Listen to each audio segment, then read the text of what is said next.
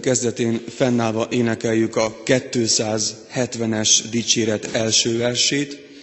A 270-es dicséret első versét énekeljük, amely így kezdődik, légy csendes szívvel és békével. thank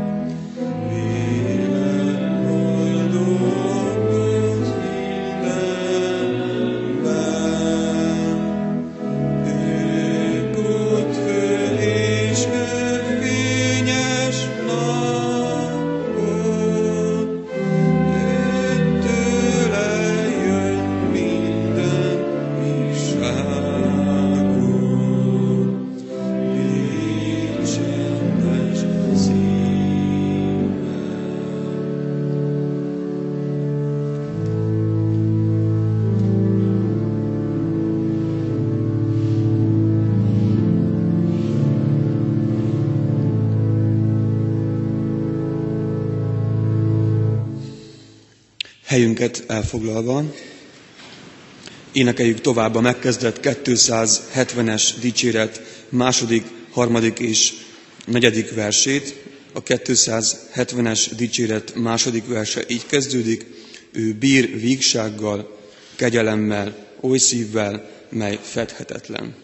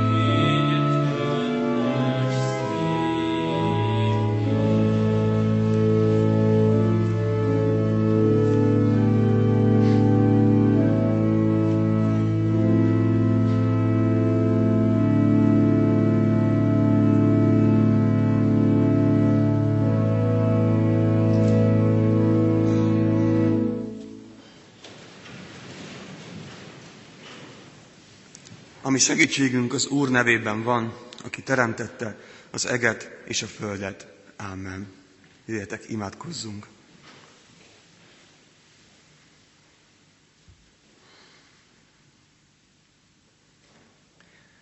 Mennyei Istenünk, amilyen nehéz, csendes szívvel és békével lenni, olyannyira szükségünk is van erre. Igazán akkor érezzük, hogy mennyire szükségünk van a lecsendesült szívre, a csendes szívre és a békére, amikor egy-egy alkalommal, talán egy kicsi időre vagy egy hosszabb időre megadatik. Szeretnénk tőled megkapni ezt a csendes szívet, azt a békességet, amit csak te adhatsz nekünk, a te békességedet. Most így az év elején megállva előtted, hozzágyőve, a te békédet kérjük, a te csendességedet, és egyben eléd is hozzuk bűneinket, amelyek akadályoznak bennünket abban, hogy a te békességed megvalósuljon az életünkben. Elét hozzuk a háborgásainkat, a személyes sérelmeinket, amelyeket nem tudunk elengedni, jogos vagy jogtalan elvárásainkat, mindazt, ami, ami bennünket akadályoz abban, hogy átéljük, megéljük azt a békességet, amit Te adsz nekünk. Így könyörgünk most lelkedért, hogy ezen az Isten tiszteleten hadd élhessük át azt a békességet, amit Te adsz. Csendesítsd le a szívünket, hogy csendes szívvel és békével léphessünk eléd. Tisztítsd meg a figyelmünket, engedd, hogy megértsük akaratodat, taníts bennünket élni abban a békességben, amelyet Te adsz nekünk. Így áldunk azért, mert megszólítasz, mert megszólítottál. Áldunk lelkedért és szabadért, amelyel megajándékozol minket. Ámen. Testvéreim, Isten szavát Máté evangéliuma 5 részéből olvasom. Máté evangéliuma 5 részéből a 25-ös és a 26-os versből. Amíg Isten igéjét olvasom és magyarázom, a gyülek között kérem foglaljon helyet.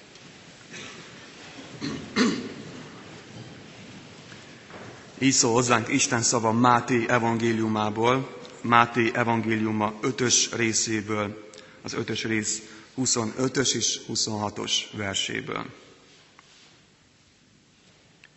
Békülj meg ellenfeleddel hamar, amíg az úton együtt van veled, hogy át ne adjon ellenfeled a bírónak, a bíró pedig a szolgának, és így börtönbe kerülj.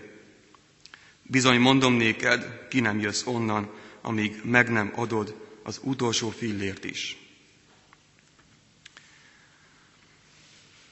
Kedves testvéreim, kedves gyülekezet! Tegnap este folyamán Emmausban voltunk a gyülekezeti szilveszteren, és Pintér Nóra, Nóra lelkésznő egy csoportot vezetett, aminek én is a tagja lehettem. Csoportokban beszélgettünk az elmúlt évről, kinek mi volt a fontos az elmúlt egy esztendőben, egy kicsit összegzésképpen is egy-egy kisebb csapatban tudtunk erről gondolkodni, és a lelkisztársam egy számomra nagyon kedves igét hozott a beszélgetés keretének a Prédikátor könyvéből, mindennek rendelt ideje van szakaszt, talán ismerjük is, és ez a szakasz ezzel a mondattal ér véget, ideje van a háborúnak, és ideje van a békének.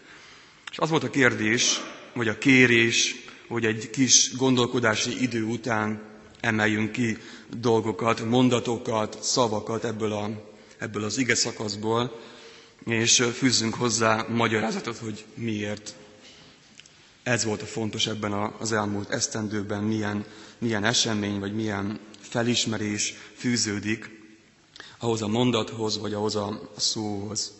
És én ezt a mondatot emeltem ki ebből a szakaszból, hogy ideje van a háborúnak, és ideje van a békének. Mert az elmúlt egy esztendőben ezt éltem át.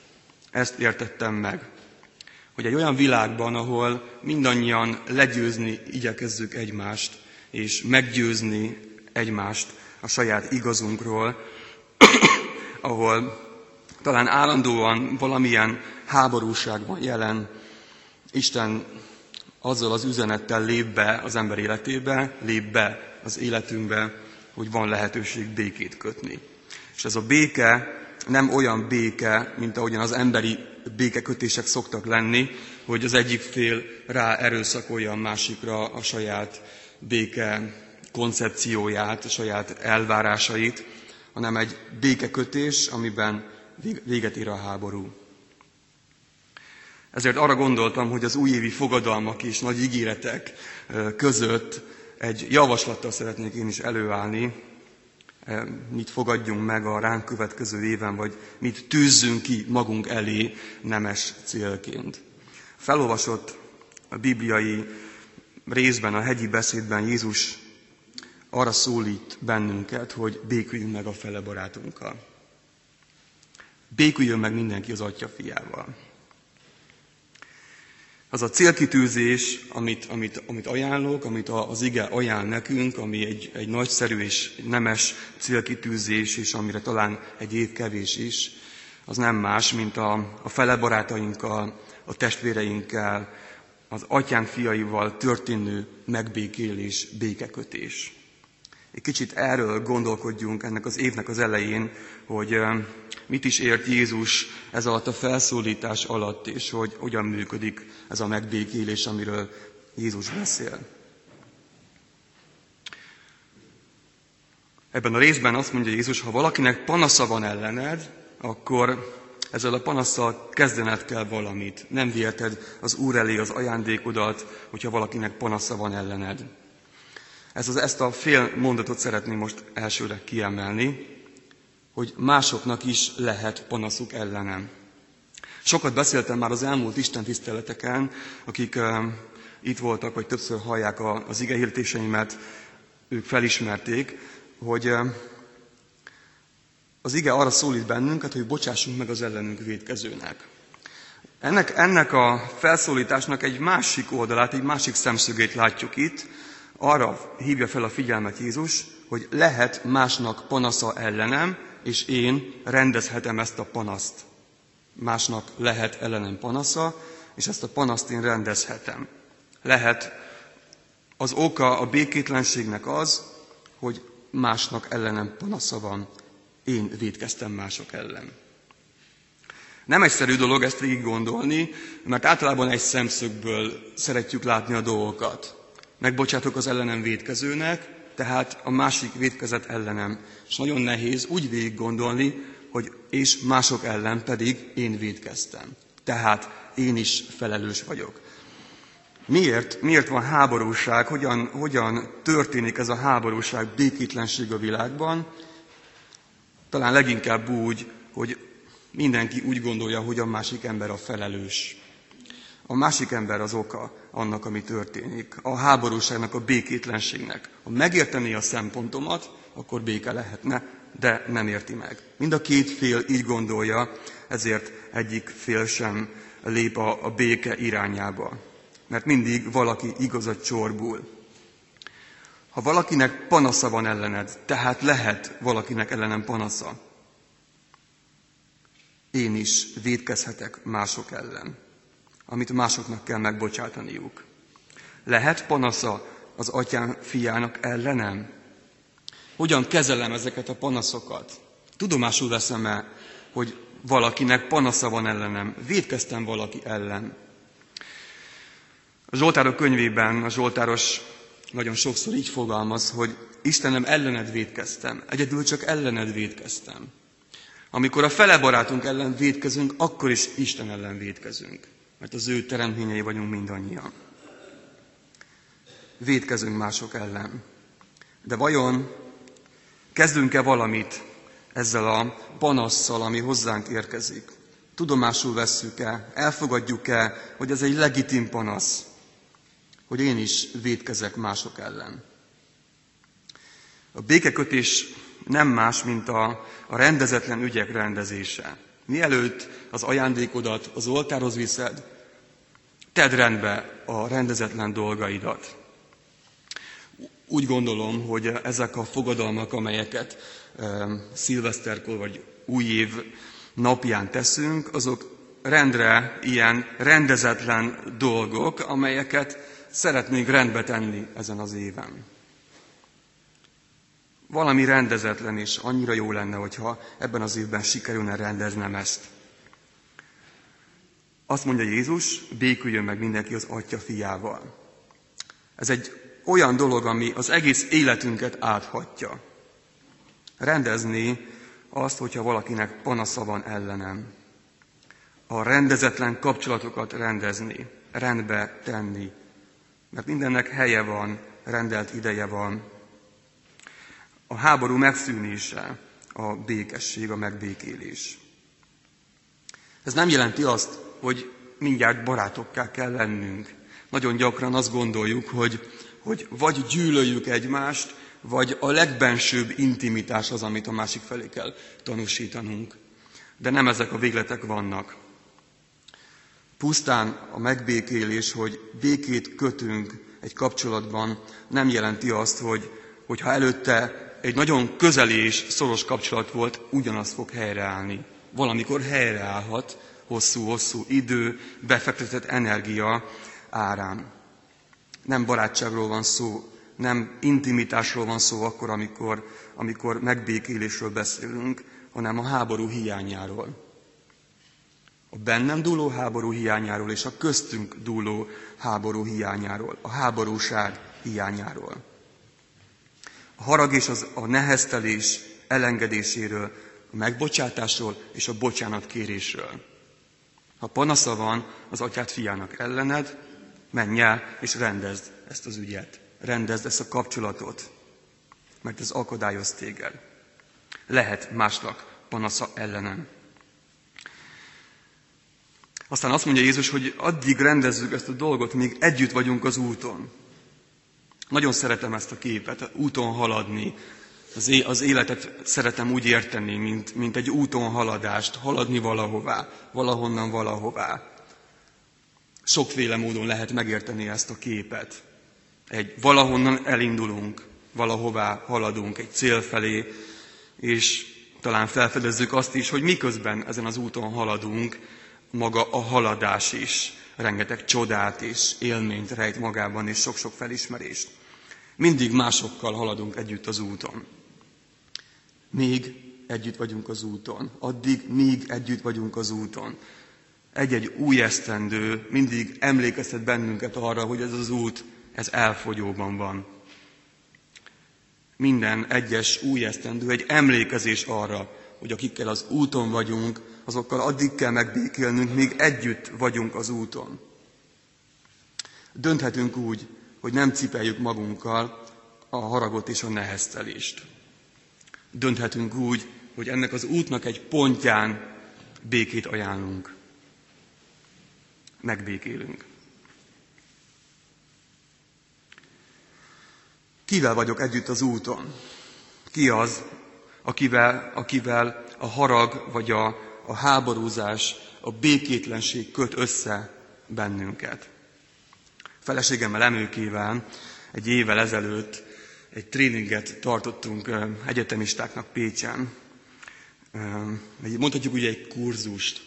És egyik alkalommal ő azt mondta a szülőkkel történő megbékélés kapcsán, hogy addig, ameddig, ameddig egy, egy gyermek a szüleivel szemben harcol, egy, egy felnőtt gyermekről beszélünk, harcol vagy ellene lázad, addig ugyanúgy összeköti ez a kapcsolat, mint amikor, amikor feltétel nélkül engedelmeskedik. Ugyanígy összeköt bennünket a kapcsolatainkban a harag, a háborúzás és a békétlenség is. Ez egy nagyon szoros kapocs. Ez köt össze. De lehet ez másként is. Akivel együtt vagyok az úton, csak azzal békülhetek meg. A legszorosabb kapcsolatok azok, akikkel a leginkább, a legtöbbet töltünk együtt ezen az úton. A családtagjainkkal. Szülők a gyermekeikkel, gyermekek a szüleikkel, a házastársainkkal, meg lehet békélni. És a megbékélés egy új helyzetet teremt, valami új születhet, valami új kezdődhet. Más alapra helyeződhetnek a kapcsolatok a megbékélés által. A megbékélés lényegében újrakezdést jelent. Kezdjük innen, most. Ahogyan ez az új esztendő, ahogyan 2015-öt írunk, és néha belebotlik a tollunk, és majdnem 14-et írunk, ugyanígy, amikor új alapra helyezzük a, kapcsolatainkat, a megbékélés alapjaira, néha ugyanúgy belebotlik a kezünk, mint, a, mint amikor a dátumot felírjuk. De ez egy ugyanolyan újrakezdés, a megbékélés, mint amikor azt írjuk, hogy 2015. Lehetőség van megbékélni a kapcsolatokban, békét kötni, míg együtt vagyunk az úton. És együtt ezen az úton úgy haladni, hogy nem a harag, és nem a háborúzás, és nem a békétlenség köt össze bennünket, és nem a civakodás az, ami, ami, amiben végighaladunk ezen az úton, hanem a békesség. Jézus a feltámadás után, hogyha megfigyeltük, minden találkozáskor ezt mondta. Békesség nektek. Ennyire fontos ez, amiről is szó van. És ezt a békességet hozta el, sőt, ez a békesség annyira fontos, hogy azt mondja, azt mondja a Biblia, hogy, hogy Isten Jézusban békéltette meg saját magával a világot. Az egész világot. Ez a megbékélés, a megbékéltetés egy központi hely a megváltásban, és ennek következménye van az életünkre. Akik békét teremtenek, azok Isten fiai, akik a béke teremtéssel vannak jelen ebben a világban. Az utolsó gondolat, amit ki szeretnék emelni, azt mondja Jézus, hogy békélj meg, hogy nehogy börtönbe juss. A, megb- a megbékélés a börtön alternatívája. Amikor arról beszél Isten, hogy, hogy béküljetek meg egymással, békülj meg velem, akkor arról beszél, hogy, hogy, hogy legyél szabad. Ne légy a, a harag fogja. Szabad vagy, nem kell a börtönben élned. A békétlenség börtön. Hideg, rideg és zord, egy kényszerállapot. Aki nem békél meg, az nem szabad, az a harag fogja. Isten Jézusban megbékéltette a világot önmagával, és ez ránk nézve azt jelenti, hogy néha önmagunkban kell, sőt leginkább önmagunkban kell megbékülnünk a másikkal. Amikor békét ajánlok és, és a kegyelmet gyakorlom a másik emberrel szemben, akkor azt teszem, amit Isten velem. Azt mondja Isten, gyermekem, bűnös vagy, de a fiam meghalt érted, és én elfogadlak a bűneid ellenére is. Megbékélek veled. Mások legyőzése helyett magadat legyőzni. Jézus erről is beszél. Aki meg akarja tartani az életét, az elveszti én értem. Elveszteni, elengedni mindazt, amit, amit markolok, az igazságomat, amit meg akarok kapni a másiktól, és így ajánlani békét, felajánlani a megbékélés lehetőségét, így lenni békehírnökként ebben a világban, a megbékéltetés szolgálatában. Béküljön meg mindenki az ő atya fiával. Kívánom, hogy ez a nem kicsi célkitűzés, amit Jézus elénk tár, valósuljon meg ebben, a, ebben az évben, az életünkben, és áldjon is meg Isten bennünket azzal a hatalmas erővel, ami szükséges ehhez, mert ő megadhatja ezt. Jöjjetek, imádkozzunk!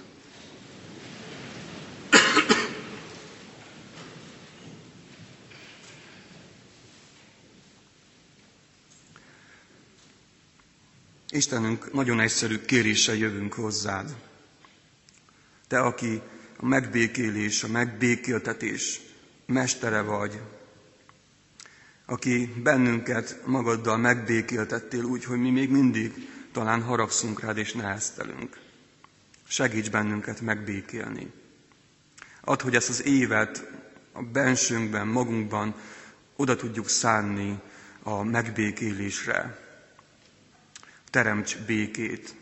Légy be az életünkbe ugyanúgy, ahogyan tanítványaid zaklatott életébe, és hozd el a te békességedet. Add nekünk a te békességedet. Segíts bennünket ebben az esztendőben, hogy magunk legyünk békévé a kapcsolatainkban. Köszönjük, hogy meghallgatsz bennünket. Amen.